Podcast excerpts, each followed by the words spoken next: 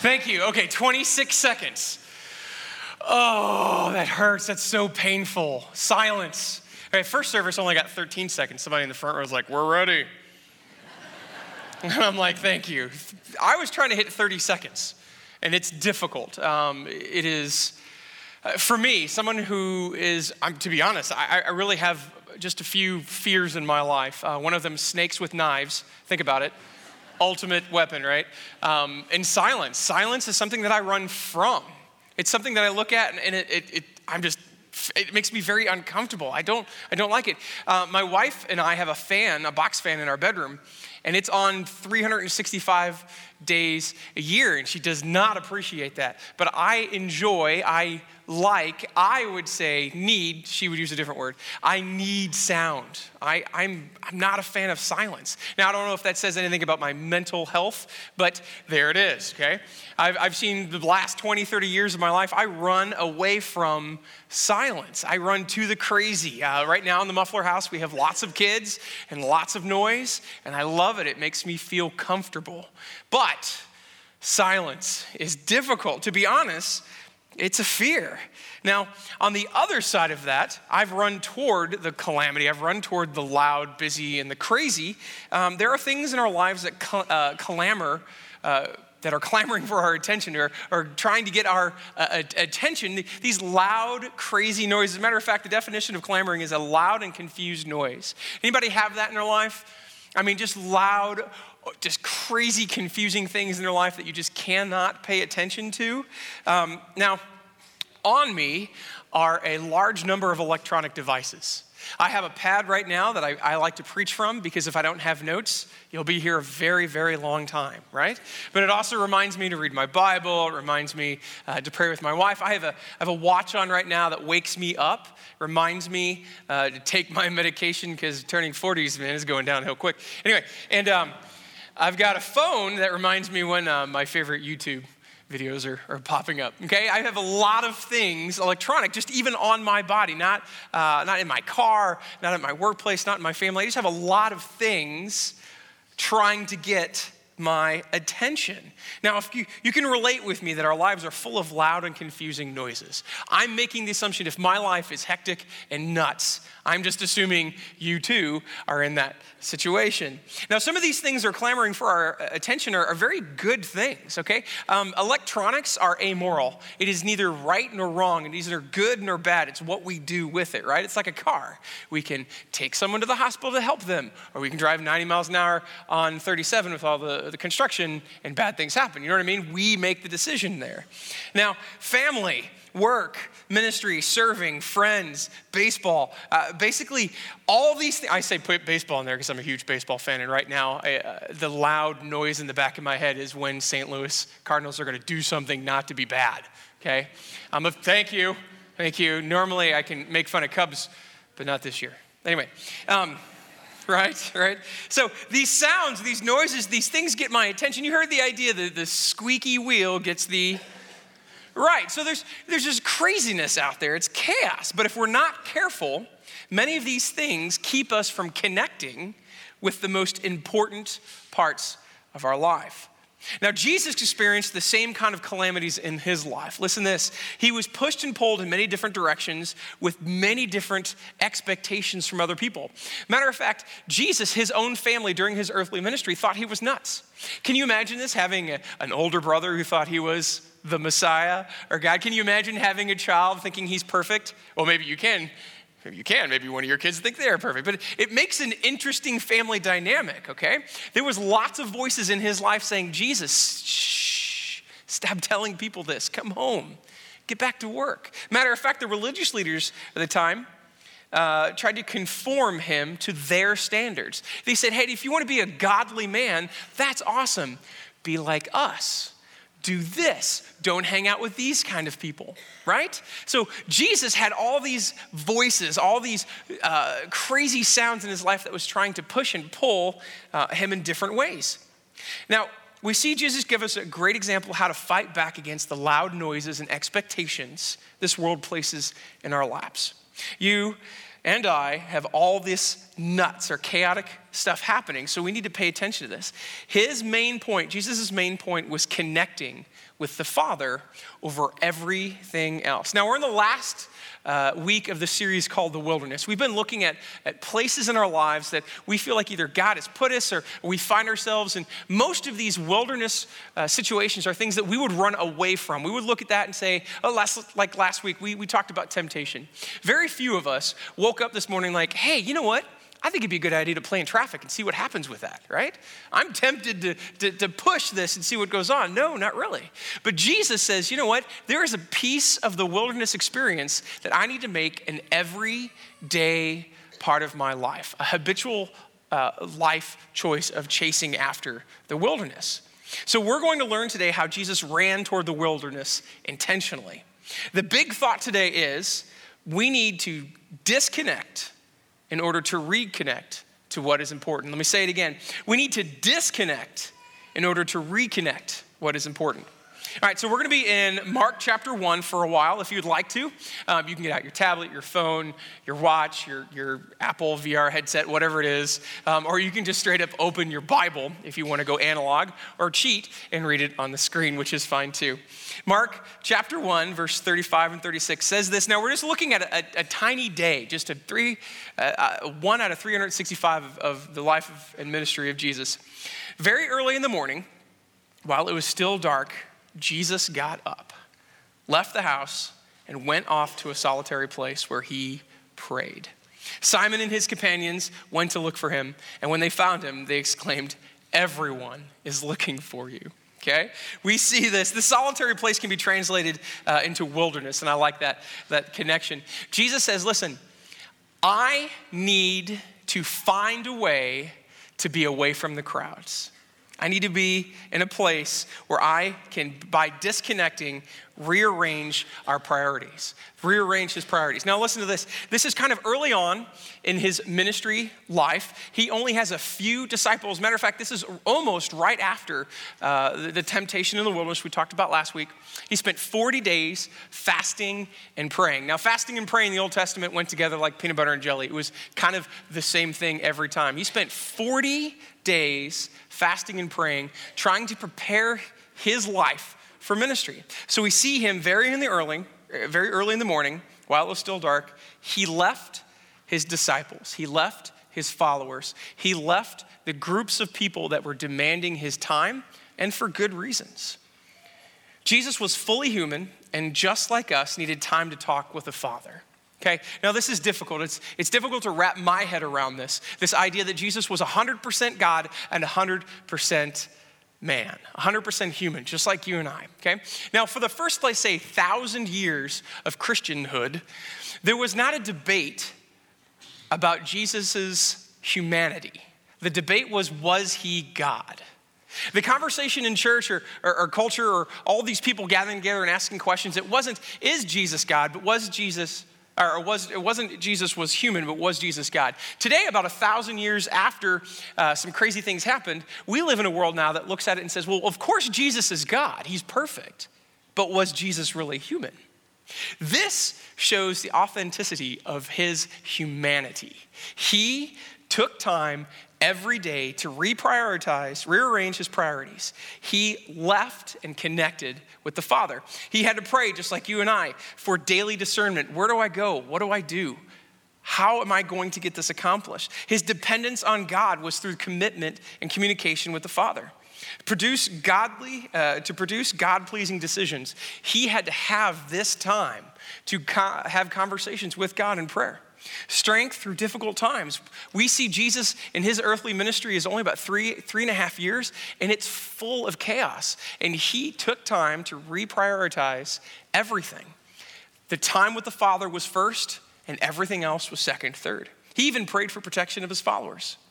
Jesus had a full day that started before the sun was up and ended well past sunset. You would think sleep would be a priority. But we see this in Mark 31 through 32, again, just basically the same day. That evening after sunset, the people brought Jesus all the sick and demon possessed. The whole town gathered at the door. Okay, so let's paint this picture. He's been up before sun, before the sun, working all day, proclaiming the kingdom, healing the sick, and driving out demons, which would have been a crazy thing to see, right? And raising the dead. He gets home. There's still a line of people outside his door. It is well past uh, nighttime. I mean, it is way in the middle of the night. And what does he do? He decides to wake up early the next day and do it all over again. He takes time with the Father and he looks at all these good things that he's doing and says, you know what? That's second. That is second. You and I would think sleep, healing the sick would take precedence, but really, truly, prayer and solitude was the highest priority to Jesus Christ. Now, the apostles looked at him and thought, man, there is much to be done. So when Simon came out after him, he said, hey, you know what? Um, when they found him, they exclaimed, Everyone is looking for you. There's a big, giant line of people that need to hear your message, need to be uh, healed. There, there are people with sick and dying kids, with sick and dying parents. You need to do something. You need to get this accomplished, right? They wanted him to be a popular rabbi, they wanted him um, to be Jesus, the miracle worker. But Jesus was not in the job, his job description was not miracle worker. His job description was redeemer of broken and lost. He decided that all these people, they need all this help, but the number one thing he can do is make his relationship with the Father priority. Now, Corrie, 10, 10 boom. I'm gonna say that correctly. There you go. Not 9 boom, not 11 boom, Corrie 10 boom. Okay? Don't pray when you feel like it. Have an appointment with the Lord and keep it. A man is powerful on his knees. He didn't give God leftovers. He didn't say, Man, I'm gonna work this 20 hour day. I'm gonna get some sleep. And if I have time, man, I'm gonna connect in prayer and solitude. Jesus said, I'm going to put this first, and then everything else comes along. He would say, I'm making an appointment with the Lord and I'm keeping it. And that is something that you and I need to hear.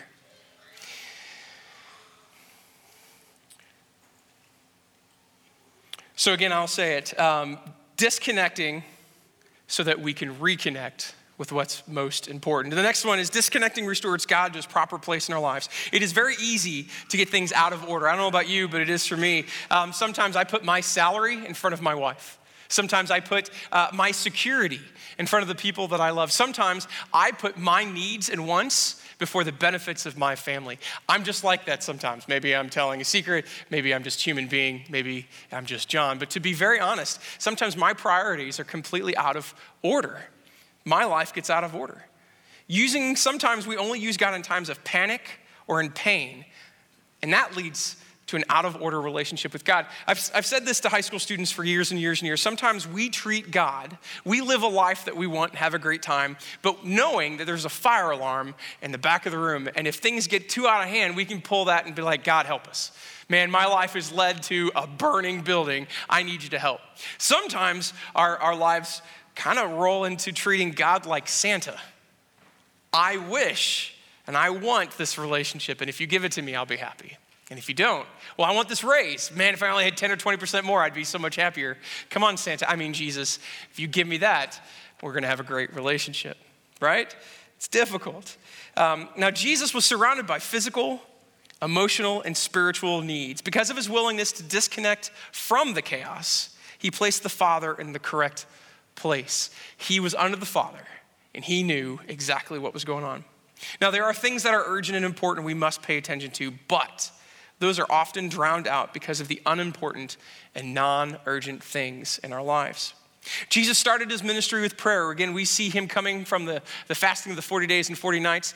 He prayed for 40 days and 40 nights in preparation to be tempted by the devil to start his earthly ministry? Do you think he was accidentally successful, or do you think he was so connected with the Father that he would make wise decisions? What if you and I decided to say, you know what, these things that are tempting us, these things in our lives that we've got completely out of order, if we spent some time, honest time on our knees, do you think some of those would reorder themselves?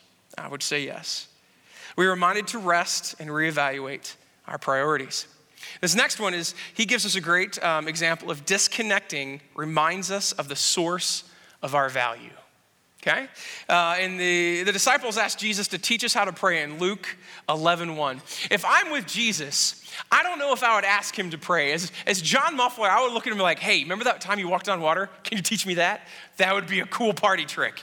I would impress a lot of people. Hey, you remember that one time that you healed that lady? Hey, I'd like that. Can you teach me that? Remember that time that dude was dead? Can you teach me that? Can you imagine?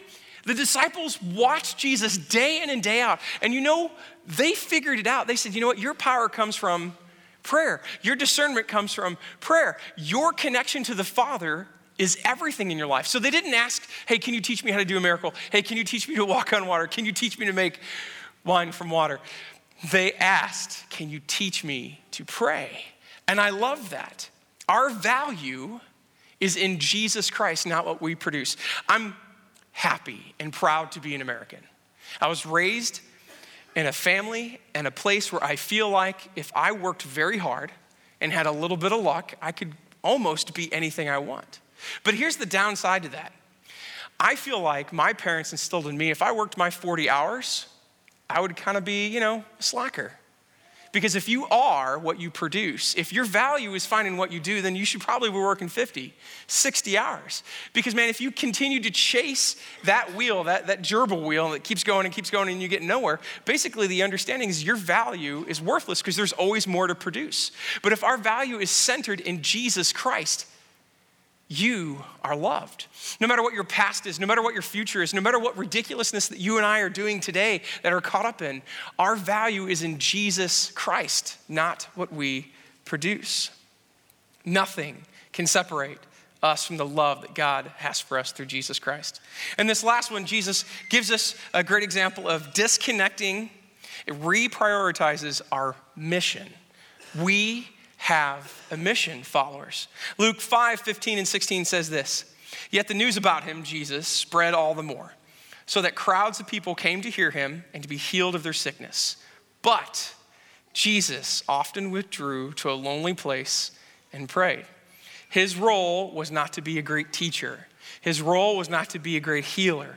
His mission was to be connected with the Father so that others could also be connected. We need to be very careful, church, that we don't get stuck in the wilderness, that we don't get too easily, like, I'm gonna take some time and get away and pray and be with the Father, but never reconnect with community, never reconnect to influencing outsiders, our, our people at work, our neighbors. He gives us a great example of there was a line of people that wanted him. He prioritized the Father, and then he got right back to work because he knew his mission.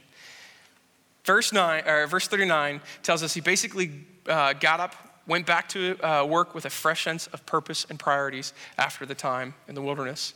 Disconnecting reprioritizes our mission and gives us space to love others well and to point them to Jesus Christ. We need to disconnect in order to reconnect to what is important. That is difficult. That's hard. So I'm going to ask you the question. You don't have to raise your hand or say anything unless you're like really bold, but don't do that. Um, let me ask you this. So, what do you need to disconnect from in order to, re- to reconnect to what's what's important, a relationship with the Father? What do you need? Is it an electronic device? Is it your cable box? Is it your video game system? Is it a really bad relationship? Is it that desire to produce, to find value in yourself? Is it that fear of silence? What do you and I need to do to make an honest decision to make baby steps to have a better relationship with Christ? So I've got two ideas that we can walk away with today. Number one, we need to create margin for the important. All right, so margin's an interesting concept. And I'm not just really thirsty this morning, okay?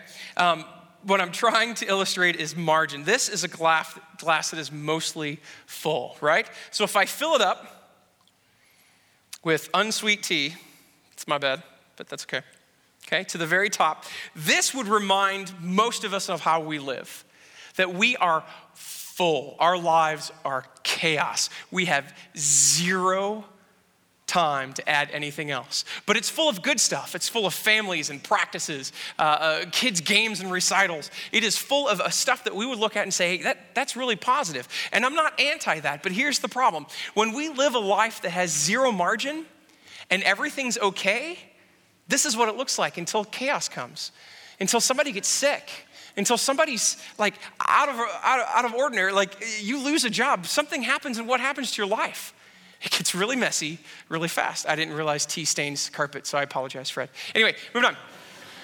Hopefully, he watches this sermon later. But without margin, we're only just okay if everything's great. When things come our way and knocks us around, it gets messy and our lives get nasty. And when we have zero margin, we look at God and say, Listen, I want a relationship with you. I really do, but I got no time for it. And if I have any time for it, maybe if there's leftovers, I'll give you some leftover time. So if we live a life without margin, you and I are feeding into the chaos, the calamity that's trying to push and pull us around. What we see Jesus, I know this is a little, a little empty, but what we see Jesus is prioritize that there is going to be time to connect with the important, and then everything else can have its place. And that is difficult to do because if you are living a life like me that is kind of to the very brim, we need to get rid of things that we would consider good in order to have a f- full relationship with Christ. And that is not easy. One of the things we can do is figure out what is urgent versus non urgent, what is important versus non important. Urgent things happen when, like, I don't know, your kid swallows a piece of metal and you got to go to the ER. I would have no idea how that works out. right? If somebody gets into a car accident, if, if something weird happens, you have to deal with that. There are things that if you don't deal with today, it might kill you tomorrow. I understand that. That's great. But here's the problem we need to figure out the difference between important and non important because we love making unimportant things, non important things, seem very important like my fan, right? Like, I don't know, television shows that, man, I don't think I have time, but I'll find a way. I'm gonna have to cut something out. Here's my problem I only mow my lawn when I get to listen to a Cardinals game. So if you're a neighbor of mine, since there hasn't been a lot of day games, I apologize. My grass is out of control. But I think it's important for me to mow only if I can listen to a Cardinals game, right? So we need to evaluate what is urgent, what is not urgent, and then we need to discern what is important and what is not important that we just want it to be important. And the last one is baby steps towards solitude or silence. And this is this is this is where I'm preaching myself more than I'm preaching to anybody else. You and I need to make a decision to say our connection with the Father is more important than any other connection and we need to start making time. Now, you're not going to go to 0 to 60 in a week. It's going to leave you frustrated or in a slump, but you and I can take five minutes, three out of the next seven days, to find some silence, to turn things off, to connect to the Father. Baby steps. Start small and work tall. So, in a couple weeks, maybe it's 10 minutes, three or four times a week. Maybe, check this out, and here's what I really want you guys to do. I would strongly encourage you. Listen, if you've got the flu, you call in, sick. You, call, you tell your boss, hey, there's a lot of vomiting you don't want this with, right? Okay, I'm not showing up. Matter of fact, it's very vogue nowadays, and I appreciate it, to even call in for mental health issues. To say, listen, man, I am struggling today. Something is out of whack, and I'm going to take a mental health day. Here's my encouragement I would love all of us in the next six weeks, take a spiritual health day. Take a day from work and be okay with it. Take a day from your family and it's okay.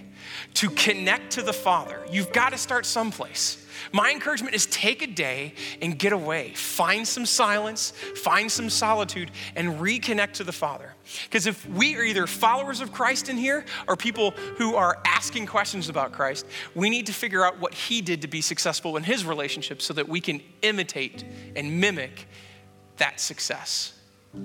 What if we did that?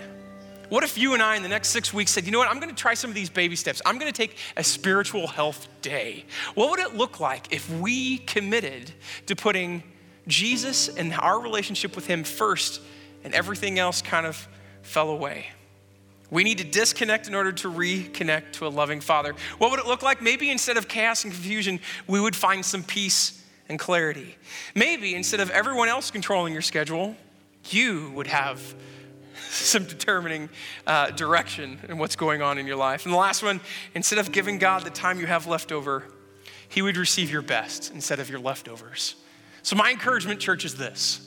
When we see the chaos, when we see the noise coming at us, and we have to take care of the important that's kind of not really important, but we think it's kind of important, we kind of lose out on a relationship with God. When we make the main thing the main thing, and that main thing is that relationship with the Father, everything else slowly but surely makes its way in the correct order in our lives. That's my prayer for you. That's my hope for this congregation in this community.